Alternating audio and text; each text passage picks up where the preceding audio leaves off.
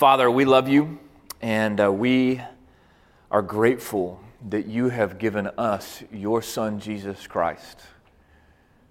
Father, He is our living water. Um, we find ourselves so often desperately thirsty. We pray this morning that we would come and quench our thirst in you. And that as we drink, we would drink to our fill, uh, that we would be overflowed by your grace, by your mercy, and that that would carry us into whatever it is that we are going to face after this next hour together. And so I pray, Father, for the next hour or so, that we would put aside any distraction, anything that's in our schedule that we think is coming later that we feel like we have to get to. And I pray that for just a few moments we would stop, we would pause, and that we would drink deeply from the fountain that is Christ Jesus. We are grateful that you've given us life and breath this morning. And be with us now as we study your word. In Jesus' name, amen. If you have a Bible, turn to Exodus chapter 17. Exodus 17, or we've got most of the scripture we're going to look at today uh, there on your sheet. Exodus 17. Because it's a, a, bit of a shorter passage, I'm going to go ahead and read it for us.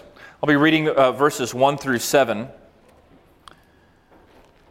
Because we've been kind of jumping around the Old Testament and will continue to do so, I just want to set where this is in Scripture for you.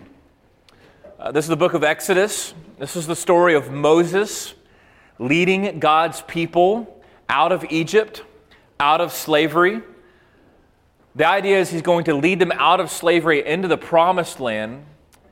But before they get to the promised land, they're going to wander through the desert in the Sinai Peninsula. It's a desert wasteland that finds itself between Egypt, the mainland Egypt, and Israel and it is a barren place. At this point in Exodus 17, they have only been given water that was bitter to drink, and so they grumbled. Then they found themselves hungry and without food, and God sent them manna from heaven, and they grumbled. And now, once again, in the middle of this desert wasteland, they have nothing to drink. No water, as far as their eyes can see. And again, they're grumbling. They're beginning to test the Lord. And what we'll look at this morning is their hearts are becoming hard. Their hearts are becoming hard, and doubt has given way to unbelief. And they are demanding that God give them water, or else they're going to revolt. That's our passage. That's where we find ourselves in the book of Exodus this morning. Let me read it for you Exodus 17 beginning in verse 1. It says, All the congregation of the people of Israel moved on from the wilderness of sin by stages, according to the commandment of the Lord, and camped at Rephidim. But there was no water for the people to drink. Therefore the people quarreled with Moses and said, Give us water to drink. And Moses said to them, Why do you quarrel with me? Why do you test the Lord? But the people thirsted there for water. And the people grumbled against Moses and said, why did, you, why did you bring us out of Egypt to kill us and our children and our livestock with thirst? Moses cried to the Lord, What shall I do with this people? They are almost ready to stone me. And the Lord said to Moses, Pass on before the people, taking with you some of the elders of Israel, and take in your hand the staff with which you struck the Nile, and go. Behold, I will stand before you there at the rock of Horeb and you shall strike the rock, and water shall come out of it, and the people will drink. And Moses did so in the sight of the elders of Israel. And he called the name of the place Massah and Meribah, because of the quarreling of the people of Israel, and because they tested the Lord by saying, Is the Lord among us or not? Some of you guys know my story. I grew up in a Christian home. This thing's going to fall over if I'm not careful. The Bible's too heavy for it. We're going to put it over here. Uh, some of you guys know my story. I grew up in a Christian home, um, Lutheran home. Uh, I grew up in Waco, Texas, and so not only grew up in a Lutheran home, but being in Waco, all my friends were Baptist, because everybody's Baptist. And there's a church literally on every street corner. Uh, you may have heard this before. Waco's known as Jerusalem on the Brazos. It is a place that's inundated with, with Christianity and I hated it. I rejected the church. I rejected Jesus Christ, and I spent the better part of my high school years struggling with doubt that gave way to unbelief. After I became a believer, right before college, and then through college, as a new Christian, I find myself still struggling with many of the same doubts that I had uh, doubts about God's people, doubts about the church, doubts about God Himself. And what I want to be honest with you this morning is even as a pastor now, years and years later, I still struggle with doubt. I still struggle with doubt. There are times when I face different circumstances. Sometimes they're my own, a lot of times they're other people's. And I feel such pain, such empathy that I begin to have these little doubtful questions that creep up into my mind, and I think, God, what are you doing? Why are you letting this happen? And there's been different times, different seasons in my life, even in ministry, where that doubt has become overwhelming. And, and years ago, that doubt was crippling to me. It, it felt, um, I felt shame in it. And it took some time of really uh, reflection, but also reading to begin to learn something that I think is very important that I want you to wrestle with this morning. That there is a difference between doubt and unbelief. There's a difference between doubt and unbelief.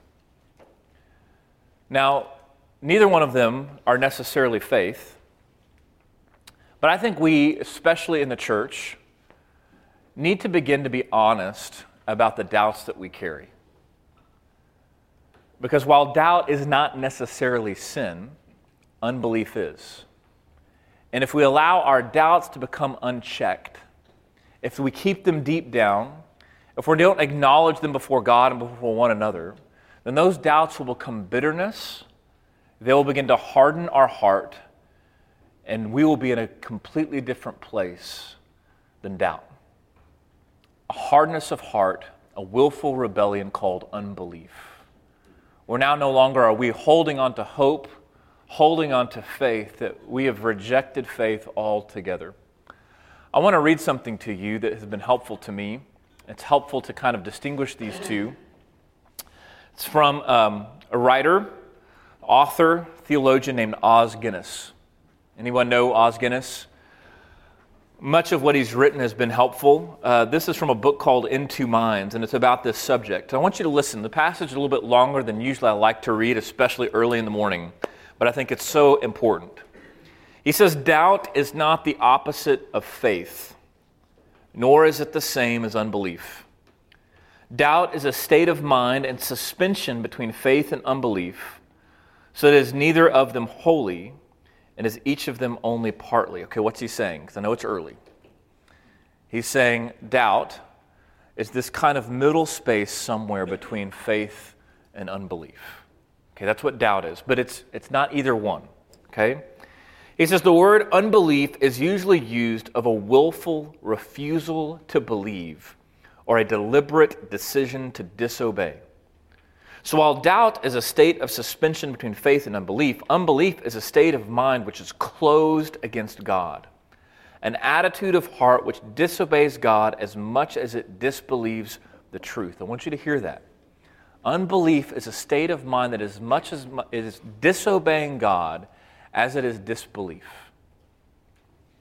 Disobeying God as much as it is disbelief. He says, doubt is not the opposite of faith, unbelief is. What destroys faith is the disobedience that hardens into unbelief. I want you to hear that one more time. What destroys faith is the disobedience which hardens into unbelief. What we're going to look at this morning is the people of Israel have been harboring doubt. And this doubt has begun to harden their hearts. And now they're not just questioning God, but now they're disobeying Him. They're putting him on trial and they're demanding that he do something different with their life. Otherwise, they're going to revolt. For them, doubt is given way to unbelief. The question I want you to wrestle with this morning is where do you find yourself? Where do you find yourself on that spectrum? And it could be anywhere this morning. But the reality is, even as Christians, if you are a believer, you're going to have seasons where you believe, seasons of joyful belief, of fruitful belief. There's going to be seasons when you find yourself struggling with doubt. There may even be seasons where you begin to see your heart become hard.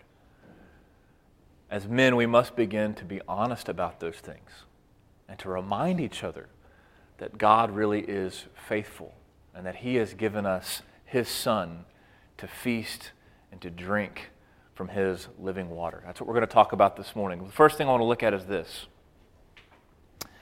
We live in a barren world. We live in a barren world. I want you to look at verse 1. We're told that all of the congregation, all of the people, moved from the wilderness of sin by stages. Now, they're not leaving this. The wilderness of sin, by the way, uh, is just the Sinai Peninsula.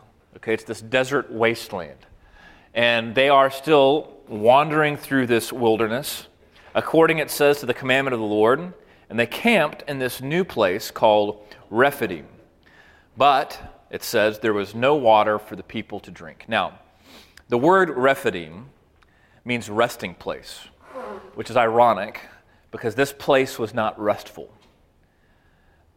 We cannot minimize the circumstances that the people of Israel found themselves in. It's easy for us, from our chair and our perspective, to read a passage like this and say, why can't these people get it together?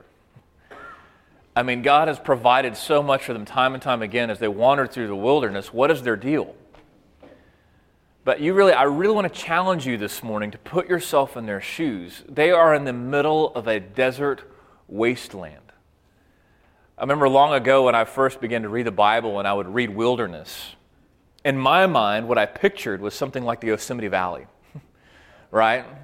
Just, I guess, a place with no um, cities or villages or towns. It's the wilderness, right? It looks like there's the Yosemite Falls, there's a river. And it wasn't until I took a trip to Israel and was part, part of the southern part of Israel pushes up against the Sinai Peninsula. And if you've ever been to southern Israel, you've seen this with your own eyes. It is the desert. There literally is no water. And if you begin to travel north through that desert, you'll finally come to a sea that is dead and you can't drink either. And if you did, it would kill you. This is the kind of place that these people are wandering in. I want you to imagine have you ever been so hot that you, you didn't know quite what to do with yourself? We live in Texas, so I imagine you probably have at some point. That you would, you would do anything to get into air conditioning. That, that, that look, I will, I will be willing to take my kids to the mall if it means that I can be in the AC. I have done that so many, I cannot tell you, I hate the mall.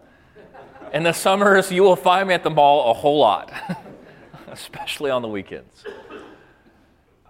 imagine uh, when is the most thirsty you've ever been? The most thirsty where your, your throat becomes so parched that you just want something to drink and that you would literally give anything, and you might even drink anything just to quench your thirst. That is where these people find themselves. And they've been that way for weeks upon weeks upon weeks upon weeks. They are wandering through the desert because this is where God has led them. Now I want you to think about feeling that way hot and thirsty wanting to be in any other place other than where you are, except this is where God has led you. The reality is, brothers, we live life in a desert. That is the truth. It's not a happy truth, it's not a popular truth, but the truth is the world that we live in is barren. Ever since the fall, the world that we live in is broken. It's broken. It's barren it's given to decay. Not only are our own bodies wasting away, but the world around us is wasting away along with it. Which means, yes, at times our circumstances will be favorable. At times we will see fruit being born, but so many times, if we're going to be honest, life is frustrating, life is disappointing, life is sometimes not what we wanted or expected. Why? Because just like the people of Israel, God is leading us through the desert. And sometimes it leaves us thirsty, doesn't it? Sometimes it leaves us uncomfortable, doesn't it? And so, as men, we have to face that truth. And we really have a couple choices. One, we can pretend that it's not there. And I love to be a glass half full, glass half full kind of guy, right? I love to be an optimist, but not at the expense of not being honest about the circumstances and trials that we face. And I don't know where you find yourself this morning. Some of you might not be in any kind of trial whatsoever. And you're looking at your life and you're saying it couldn't, have, it, it couldn't be better than it's ever been right now. That's the Lord's grace and kindness in your life. But others, you have no doubt that you find yourself in the midst of a season where you're looking around and you're saying, This is a desert. This is a desert. This is a wasteland. Where is God leading me? Apostle Paul puts it this way. This is Romans chapter 8, verse 18. You don't have to turn there, just listen. He says, For I consider that the sufferings of this present time are not worth comparing to the glory that is to be revealed to us. Want you to listen to what he says. He says, For the creation waits with eager longing for the revealing of the sons of God. For the creation was subjected to futility, not willingly, but because of him who subjected it in hope, that the creation itself would be set free from its bondage to corruption and obtain the freedom of the glory of the children of God. Paul says that the creation, the world around us has been subjected to futility. Where do you see that futility in your life? Where have you seen that futility in your life? Have you ever been in the midst of a circumstance that's caused you to question God's provision? To wonder, God, where are you? Brothers, that's what we call doubt. That when we have faith, faith that begins to be tested, sometimes we respond to that with doubt. And what I want to argue this morning is that doubt is not necessarily sinful. It's not where we want to stay, but it's not necessarily sinful. The Bible's full of doubt. The Psalms are full of doubt. David bringing his doubt before the Lord. The greatest example of doubt would perhaps be Thomas. Doubting Thomas. After Christ is risen again, he comes and he says, Look, I, I can't believe unless you show me your hands, Lord, unless you show me your side. Lord, I believe, help my unbelief. That's a statement of doubt. It's holding on to what we know to be true, and yet we look at our circumstances and it's causing us to question what we know to be true deep down in our souls. But here's the problem if we're not honest about our doubt, if we're not honest about the circumstances that we surround us in this life, then that doubt begins to kind of creep in and begins to put calluses around our heart. And our heart becomes hardened, and now doubt has given way to bitterness, and bitterness gives way to unbelief. And unbelief is sin, and it's a very dark place to be. I want to show you what unbelief looks like. It's putting God on trial. Unbelief is putting on God on trial. That's the second thing I want to look at. Look at verse 2. Therefore, the people quarreled with Moses and said, Give us water to drink. And Moses said to them, Why do you quarrel with me? Why do you test the Lord? So these conditions are harsh, they're hot, they're thirsty. And verse 2 says, The people quarreled with Moses. They quarreled with Moses and they said, Give us water to drink. The word quarrel here is important in Hebrew. It's not the word grumble, that word's going to be used later. It's been used before. They've spent many, many uh, of these uh, episodes throughout the book of Exodus grumbling, complaining, right? Um, you know what that's like. Um, if you're honest, you've done it. I know your children have done it. Mine do it every day. Just grunt. Why are we here? Are we there yet? When are we going to get to the promised land? This is different than grumbling, though. This is quarreling. The word quarrel has a, a lawsuit in mind. It's the same kind of word that's used often in Hebrew that talks about suing somebody, putting somebody on trial. The people are coming to Moses litigiously. They want to put Moses on trial. They want to put God on trial. They are demanding a verdict. They're demanding retribution. They're not just complaining and saying, hey, when are we going to get there? They're saying, if we don't get there right now, then there will be a revolt and we are done.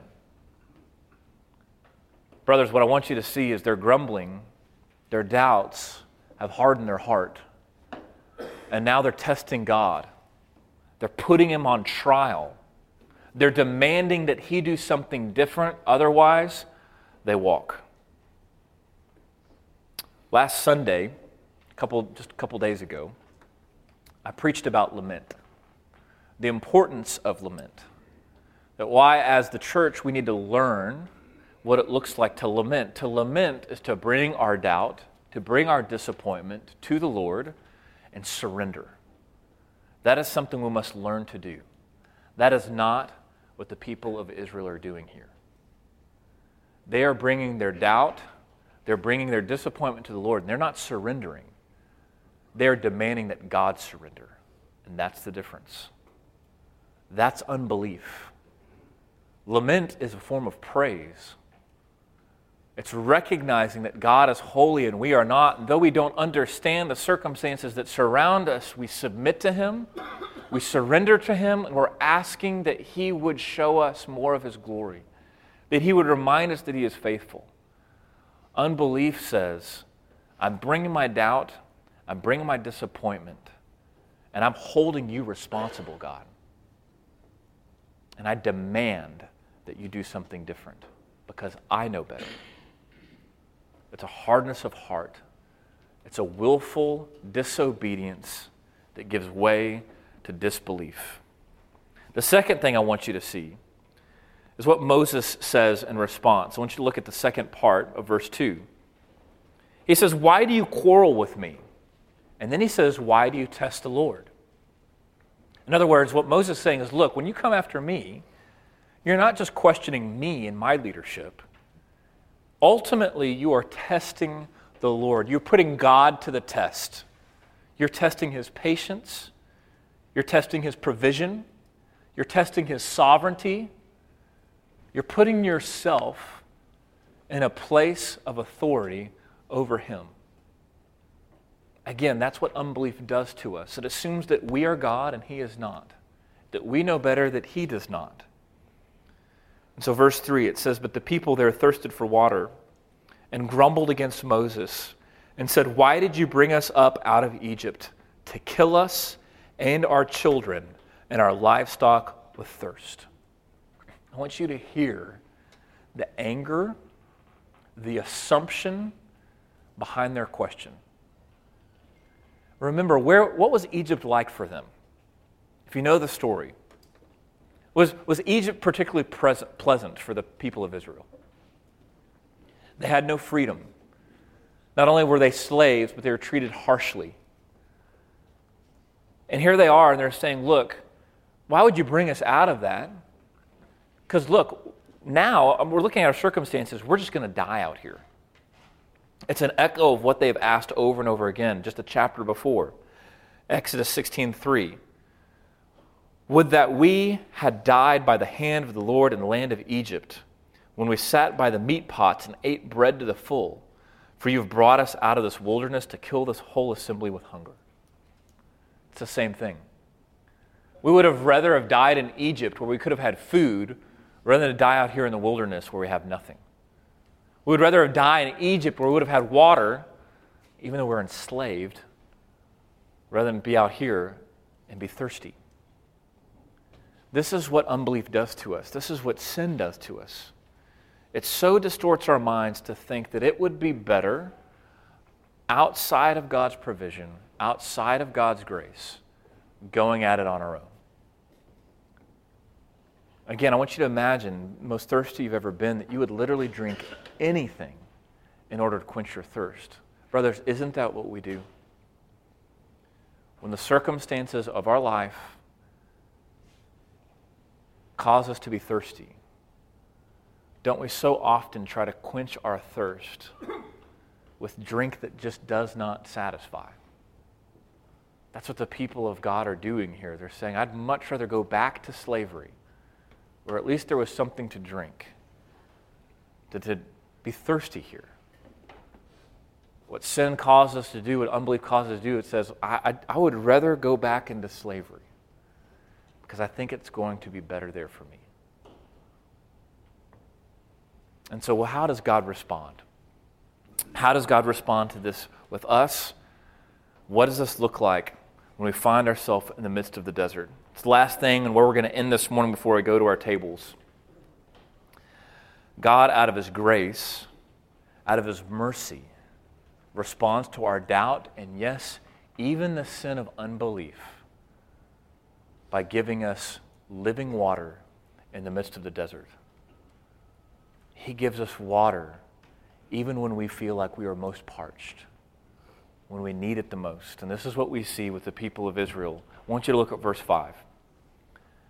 It says, And the Lord said to Moses, Pass on before the people, taking with you some of the elders of Israel, and take in your hand the staff which you struck the Nile, and go. His response to Moses is to take up this very same staff that I used through you to lead the people out of slavery and to use it again. It's a reminder that as God lifts up the staff again, that He's faithful. That look, He's the one that led them out of slavery, and He's going to lead them through the desert. That He has never left them, He has never forsaken them, He has always provided, and He's going to provide even still. So, with the same staff that He struck the water of the Nile and turned it to blood, now He commands him to take this staff, to take this staff and to strike a rock. Look at verse 6. Behold, I will stand before you there on the rock at Horeb. You shall strike the rock, and water shall come out of it, and the people will drink. And Moses did so in the sight of all the elders. I want you to notice a few things. One, this staff, Moses strikes the rock, and it's a miracle. I mean, again, imagine you're in a desert, all you see are rocks right? All you see is dirt and rocks. And out of this barren wasteland, God provides water. Brothers, that is what the Lord has provided for you and me today. Though we cannot see sometimes with our own eyes and our own perspective, His sovereign hand working grace, I promise, whatever trial you face, He's in the middle of it. He's in the middle of it. He is with you he is working all things together for good. His grace is there, and it was there for them. Moses strikes this rock in the middle of the desert, and water pours forth, abundant water. But that's not the only thing I want you to notice. There's another miracle that you might have missed if you read too quickly. very beginning of verse 6, this is what it says Behold, I will stand before you there on the rock at Horeb. What is God saying?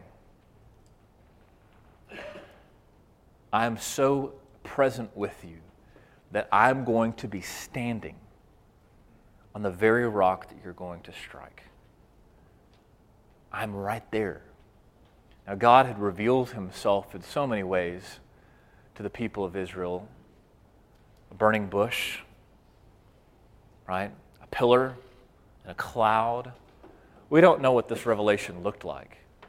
But what we do know is God says, I was standing there. I'm standing there on the very rock which living water will flow from.